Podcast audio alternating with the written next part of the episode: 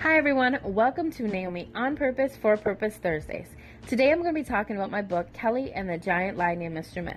Now, we all know what a myth is a false belief or an idea. What false belief or ideas are you struggling with? In my book, Kelly starts to believe her imaginary friend, Mr. Myth. She hangs onto his every word and convinces herself that the lies spoken were actual and factual truths. What lies are you believing? Lies that you're too old to start over, you're worthless, you're never going to get that promotion, you are a mistake. For me, the lies I began to believe was that I had failed. I could never do the amazing things that God has called me to do. God should have called someone else.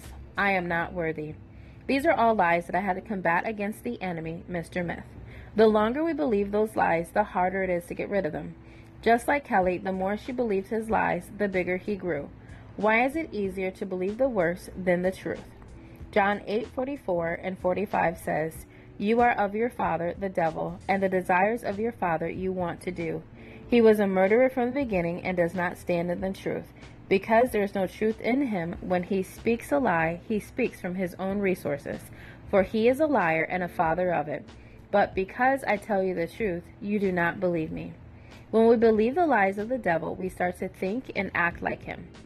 Our thoughts turn into action. How many times have we had a lustful thought and our thoughts turned into actions? Same thing. When we believe the lie of the enemy, whatever that lie is, we tend to act out. For example, one lie could be, I will never amount to anything, then our actions are self destructive.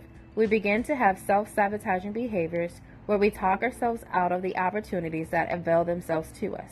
It's time to defeat the Mr. Myth of our lives and thought patterns. How do we defeat the lies? Start by believing what the Word of God says. John 8:32 says, "And you shall know the truth, and the truth shall make you free."